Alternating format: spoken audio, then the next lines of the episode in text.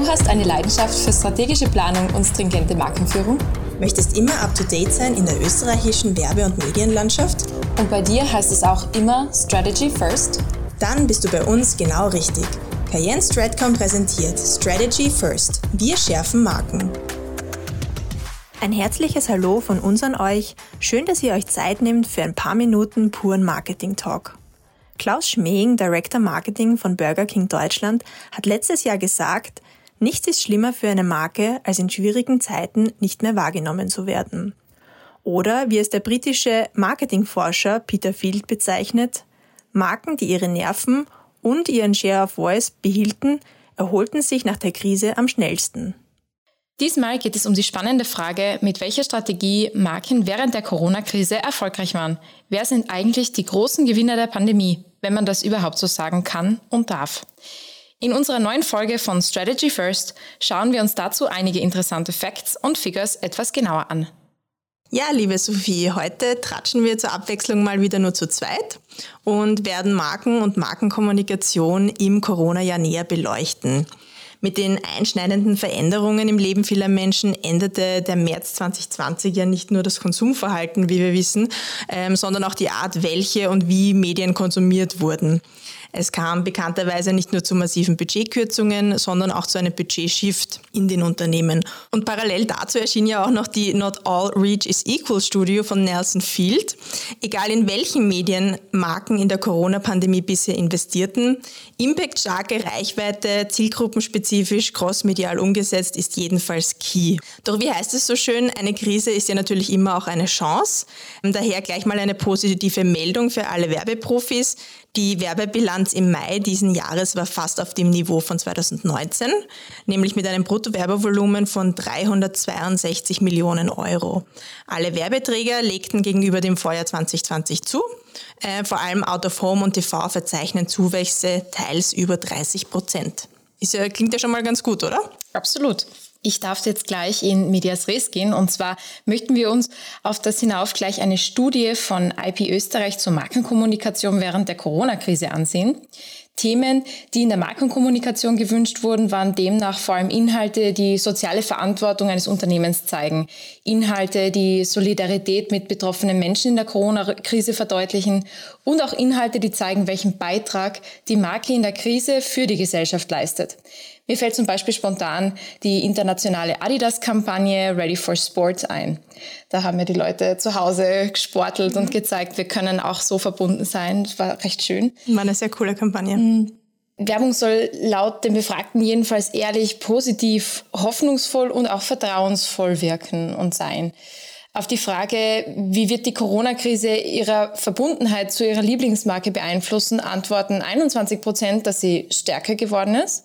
Die richtige Kommunikations- und Markenstrategien in Kombination mit relevanten, guten Content kann also auch in Krisenzeiten die Verbundenheit zur Lieblingsmarke stärken. Die Markenkommunikation der LEH-Marken sowie Medien selbst wurden diesbezüglich besonders positiv wahrgenommen. Ja, dazu passend darf ich gleich ergänzen. Ähm, Im April zeigten Ergebnisse einer Untersuchung von YouGov und BBDO, wie es um die Werbelieblinge Deutschlands steht. Auch hier kam man zu der Erkenntnis, dass die Relevanz von Werbung in der Pandemie steigt. Rund 60 Prozent gaben dabei an, dass die wirtschaftlichen Auswirkungen der Corona-Krise besser waren als erwartet. Nach einem Jahr Corona sieht die Hälfte der Befragten die Pandemie eher als Chance. Aber wir haben es ja alle erlebt, Unternehmen mussten rasch auf neue Gegebenheiten reagieren und somit wurden längst fällige Änderungen und Adaptionen, was das Arbeitswesen, technische Ausstattung, flexible Arbeitszeitmodelle etc. angegangen. Wenn es um die Kommunikationskanäle ging, dann können laut den Befragten vor allem die eigenen Social-Media-Kanäle erfolgreich in Krisenzeiten eingesetzt werden. Events und Live-Marketing sowie Blogger und Influencer haben in der Unternehmenskommunikation aber an Relevanz verloren. Ich habe dazu auch einen spannenden Artikel im Harvard Business Review gefunden, den ich hier kurz aufgreifen möchte. Und zwar ähm, umfasst dieser die neuen Marketing-Wahrheiten nach Corona ganz gut zusammen. Und wir möchten euch hier einen kurzen Auszug daraus geben. Old Truth, Marketing begins with knowing your customer. New Truth, Marketing begins with knowing your customer segment. Heißt so viel wie früher hat Marketing mit der Zielgruppe begonnen, heute beginnt es mit sehr spezifischen, spitzen Zielgruppensegmenten. Old truth, you are competing with your competitors. New truth, you are competing with the last best experience your customer had. Marken stehen also nicht mehr mit dessen Mitbewerb in Konkurrenz, sondern mit den letztbesten Marken Touchpoints bzw. dem Markenerlebnis, die eine Person mit einer Marke hatte. Die Generation Z ist hier sicherlich auch ein starker Treiber. Old Truth. Customers hope you have what they want. New Truth. Customers expect you to have exactly what they want. Wichtige Stichworte sind hier Content, Commerce, Community und Convenience. One size fits all ist heutzutage einfach keine Strategie mehr. Old truth, customers must sit at the heart of your marketing strategy. New truth, customers must sit at the heart of your customer journey. Und dann noch zu einem unserer zwei letzten Marketing-Wahrheiten, die wir gefunden haben. Old truth, relationship matters. New Truth, Relationships are everything. Eine gute Kundenbeziehung entsteht unter anderem, wenn das Produkt oder die Werbung hält, was es verspricht. Und diese Beziehung nach einem Kauf ist ein essentieller Teil der Customer Journey heutzutage. Unsere letzte Old Truth, die wir euch vorstellen wollen. Your brand should stand behind great products. New Truth, Your brand should stand behind great values. Auch eine lang überfällige Erkenntnis, wie wir wissen. Ähm, Werte und soziale Verantwortung sind inzwischen nicht mehr nur ein Nice to Have, sondern essentiell, damit Werbung positiv wahrgenommen wird.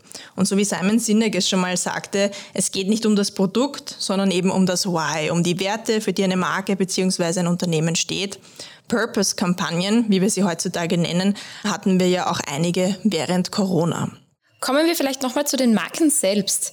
Jetzt im Juni wurden vom European Brand Institute die Ergebnisse der europäischen Markenwertstudie 2021 präsentiert. Die Ergebnisse daraus wollen wir euch nicht vorenthalten und daher hier eine kleine Zusammenfassung. Die Markenentwicklung der Top 10 wertvollsten Markenunternehmen Österreichs stellt heute eine durchaus starke Position der Markenunternehmen dar. Vor allem nachhaltige Marken sind als Profiteure gestärkt aus der Krise hervorgegangen. Und antizyklische Investments in Marken unterstützen die Post-Covid-19 Recovery. Die zehn wertvollsten heimischen Markenunternehmen sind zusammen mehr als 33,5 Milliarden Euro wert. Auf Platz 8 liegt hier zum Beispiel das Energieunternehmen Verbund, OMV, dahinter auf Platz 9. Und obwohl es ja bekanntlich wenig Events im Corona-Jahr 2020 gab, bleibt Red Bull die klare Nummer eins der wertvollsten österreichischen Marken. Red Bull konnte 5,8 Prozent beim Markenwert zulegen und hat einen Markenwert von 15,9 Milliarden Euro. Trotz der Turbulenzen im letzten Jahr belegt Swarovski den dritten Platz im Ranking und eine LH-Marke mischt natürlich auch ganz vorne mit, nämlich die Spar Österreich-Gruppe. Trotz der Krise setzt seinen Expansionskurs mit dem zweithöchsten Markenwert Wachstum nämlich mit 8,8 Prozent fort und belegt weiterhin Platz 4. Die ÖBB darf bei so einem Ranking natürlich nicht fehlen und hat äh, zwar einige Monate letztes Jahr einen sehr reduzierten Personenverkehr in Kauf nehmen müssen, hält sich jedoch dank seiner nachhaltigen und zukunftsorientierten Ausrichtung auf Platz 5. Der Markenwert liegt hier bei 1,9 Milliarden Euro. Ähm, die ÖBB zeigt damit einmal mehr seine Vorreiterrolle mit innovativer Markeninszenierung, zahlreichen Produktinnovationen, Stichwort Nachtzüge, sowie einer stringenten Umsetzung der Kommunikationsstrategie unter dem Motto Wir verbinden Zukunft. Unter den Top 10 befinden sich außerdem auch die erste Gruppbank und die Raiffeisenbankengruppe, die jedoch ein Markenwert Minus hinnehmen mussten. Auf Platz 10 liegt noch die XXX-Lutz-Gruppe, wenig überraschend mit einem Zuwachs von 4,9 Prozent. Ich glaube, wir haben das alle mitbekommen und dem einen oder anderen ist es vielleicht selbst passiert, dass man gerade nach dem ersten Lockdown sein Zuhause intensiv verschönert hat. Das stimmt, das stimmt. Alle waren zu Hause, alle haben gedacht, sie müssen jetzt irgendwie neue Möbel kaufen, ihren Garten verschönern, ähm, am Balkon was machen und das hat der Lutz-Gruppe sicher in die Hände gespielt. Aber was lässt sich jetzt zusammenfassend ähm, über die Studie sagen? Zusammenfassend lässt sich sagen, dass in der Corona-Krise wir gesehen haben, dass vor allem nachhaltige Marken bei den Konsumenten punkten konnten. Alle haben sich wieder auf Werte wie Regionalität, Bio und Made in Austria besinnt und das auch sehr stark vermarktet. Aber auch systemrelevante Branchen wie zum Beispiel der ORF, Spar, die Rewe-Gruppe, Apotheken und so weiter haben Resilienz bewiesen und gezeigt, dass sie eine wichtige Basis für unsere Wirtschaft und unsere Gesellschaft darstellen auf die man sich auch verlassen kann. Und das vor allem natürlich in äh, einer Corona-Krise. Ja. Ähm, ich würde ganz gerne noch auf eine andere Studie eingehen, die wir im Zuge unserer Recherche gefunden haben. Und zwar die Global Brands 2020 Studie von Interbrand ähm, zeigt nämlich ein ähnliches Bild, wie du gerade gezeichnet hast. Hier gehen jedoch vor allem die Tech-Brands als große Gewinner aus der Corona-Krise hervor. Apple, Amazon, Microsoft und Google zum Beispiel. Danach folgen Brands, welche Menschen digital miteinander vernetzen. Social-Media-Marken wie YouTube und Instagram haben hier profitiert. Facebook fällt zurück auf Platz 13 aus bekannten Gründen. Instagram debütierte als Newcomer auf Platz 19 ähm, und einem Markenwert von 26 Milliarden US-Dollar. Übrigens, eine aktuelle Studie von Focus Marketing Research zeigt, dass 96 Prozent aller Österreicher soziale Medien nutzen. Im Schnitt ist nämlich jeder Nutzer bei 3,3 Plattformen angemeldet. Gepostet wird auf jedem zweiten Kanal. Das nur als Fakt so nebenbei. Sind ganz schön digital vernetzt. Eine starke Markenbindung konnten auch Medien- und Streaming-Branchen aufbauen, wie zum Beispiel Spotify oder auch Netflix. Ich glaube, wir alle sind zumindest im ersten oder zweiten Lockdown in mhm. ein kurzes Netflix-Loch gefallen. Äh, die Pandemie hat ja die Verbraucher dazu auch irgendwie veranlasst, mehr Zeit im digitalen Raum und mit digitalen Inhalten zu verbringen. Kenne ich auch, kann ich, kann ich nur zustimmen. Spotify konnte seinen Markenwert sogar um 52 Prozent auf 8,4 Milliarden US-Dollar steigern. Ein Sprung um 22 Plätze in der Rangliste. Das ist schon ein ziemliches Stück. Mhm, echt, echt äh, ein großer Sprung. Amazon belegt einen starken zweiten Platz. Die Brand steigerte mit einem ermittelten Wert von rund 200 Milliarden US-Dollar seinen Markenwert um 60 Prozent. Stichwort Amazon. Den Corona-Effekt zu spüren bekamen damit einhergehend natürlich auch Unternehmen im Logistikbereich, wie es sich im Ranking auch zeigt, beispielsweise UPS und DHL. Klar, wenn viele Leute auf Amazon bestellen, dann hat natürlich auch die Logistikbranche was davon. Schauen wir uns vielleicht auch noch kurz jene Marken an, die aus der Corona-Krise nicht wirklich profitieren konnten. Den weltweiten Lockdown sicherlich auch geschuldet waren vor allem Marken aus den Bereichen Fashion, Luxusmarken, Lebensmittel- und Getränkemarken wie zum Beispiel Coca-Cola, Ebenso Ketten wie McDonald's, Starbucks, KFC und auch für die großen deutschen Automobilkonzerne sah es nicht sehr positiv aus.